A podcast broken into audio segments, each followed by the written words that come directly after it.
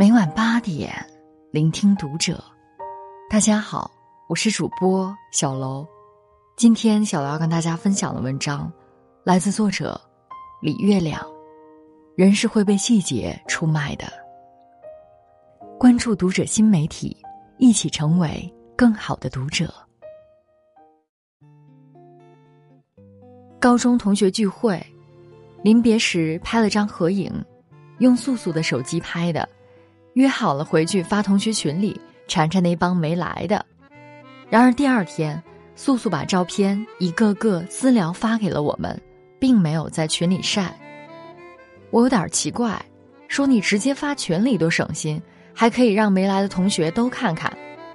素素说，想发来着，不过看 S 拍的不太好，他平时挺注意形象的，所以就作罢了。我细看那张照片。素素自己倒是发挥很好，S 呢，头发凌乱，笑的也夸张，跟他平时在朋友圈和同学群里发的自拍差距很大。想来 S 是不愿那张照片出现在群里的，虽然他没说，但素素体会到了他的心意，并尊重了他。这种尊重，其实并不容易。如果素素是个嫉妒狭隘的人，他可能会巴不得 S 拍的丑点儿。越丑越要发群里，让大家看看 S 的真面目，揭穿他靠美图软件维持的美貌假象。或者，就算素素心不坏，可能也会随手把照片发群里，反正他自己拍的美，反正大家也都说了要在群里晒。至于 S 会不会不高兴，管他呢。很多事情都是这样，我知道这件事儿会让你别扭。但我有足够的理由这么做，我做了你也没办法怪我，我不做你也未必会感谢我。那么要不要这样做，就考验一个人的人品了。请注意，是人品，不是情商。情商决定着你能不能意识到别人会不开心，而人品考验的是你想不想让别人不开心。大部分人。是有能意识到别人会不开心的情商，却没有不想让别人不开心的人品。朋友小谢曾有个闺蜜 Q，俩人住楼上楼下，以前好到吃饺子都要互送一碗，但后来因为一些误会闹崩了，现在关系很僵，楼道里相遇都不打招呼。去年 Q 婚内出轨，老公要离婚，小谢曾拉着我跟他聊过一次。分析他们的婚姻状况，看还有没有必要挽救。后来他们还是离了婚。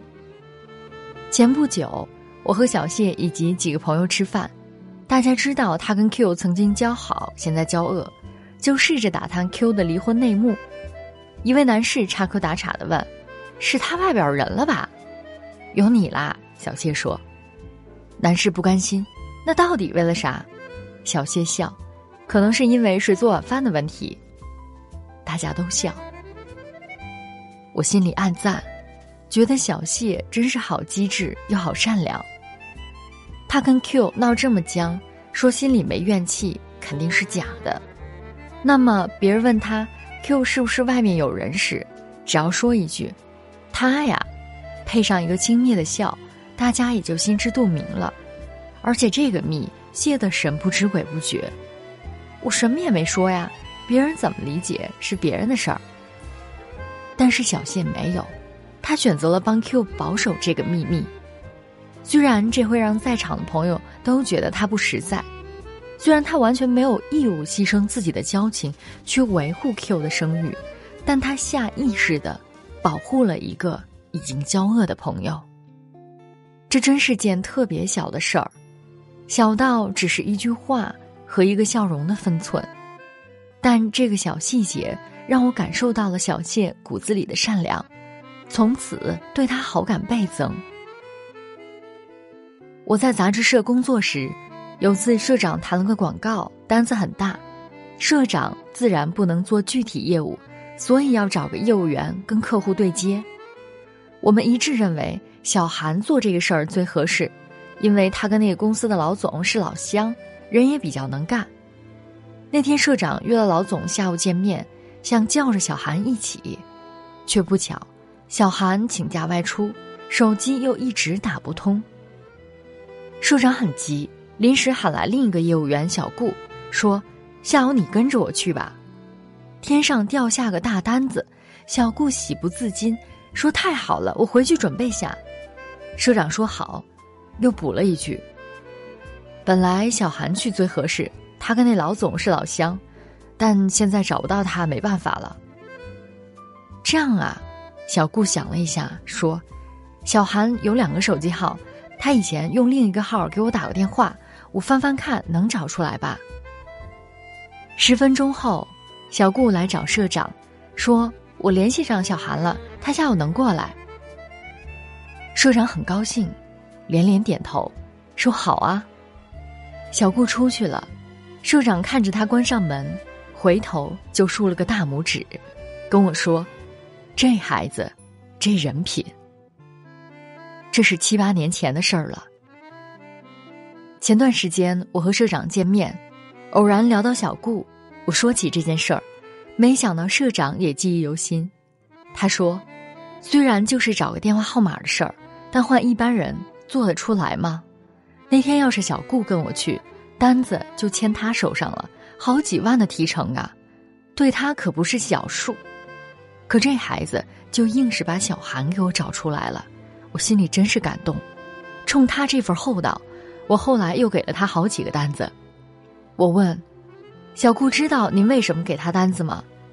社长笑，说：“他不知道，他可能以为是自己运气好吧。”我后来想，我们现在喜欢把运气好说成人品爆棚，原来这话也不全是玩笑，很多好运气。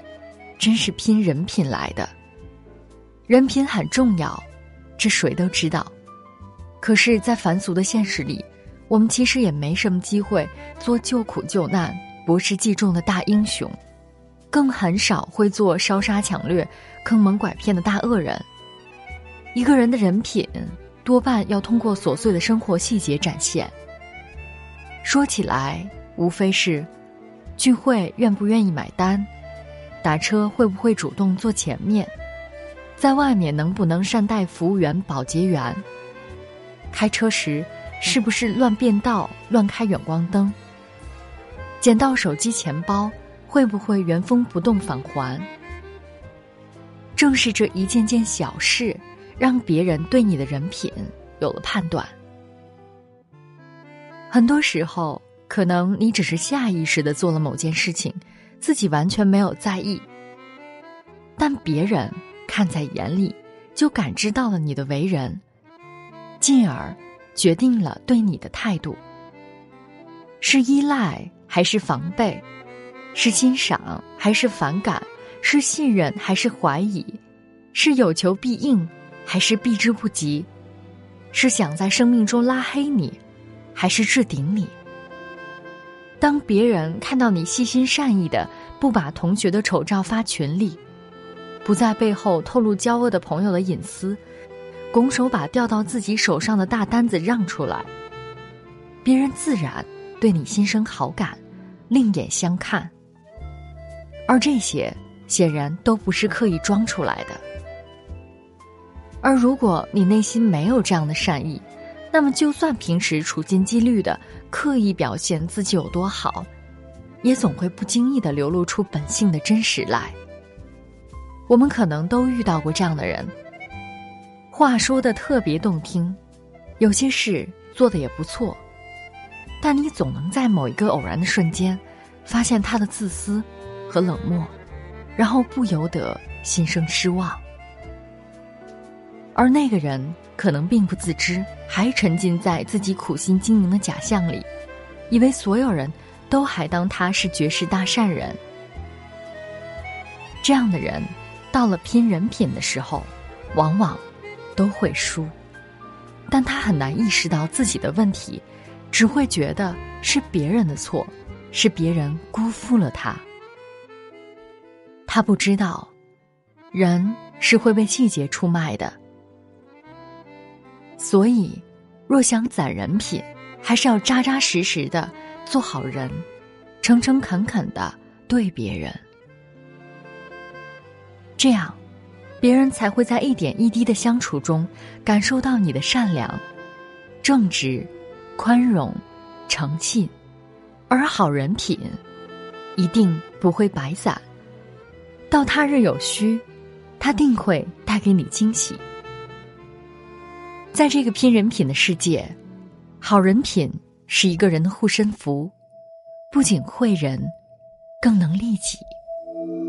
你是我肩膀坚定的力量，听不到你的回响，还真说不出晚安。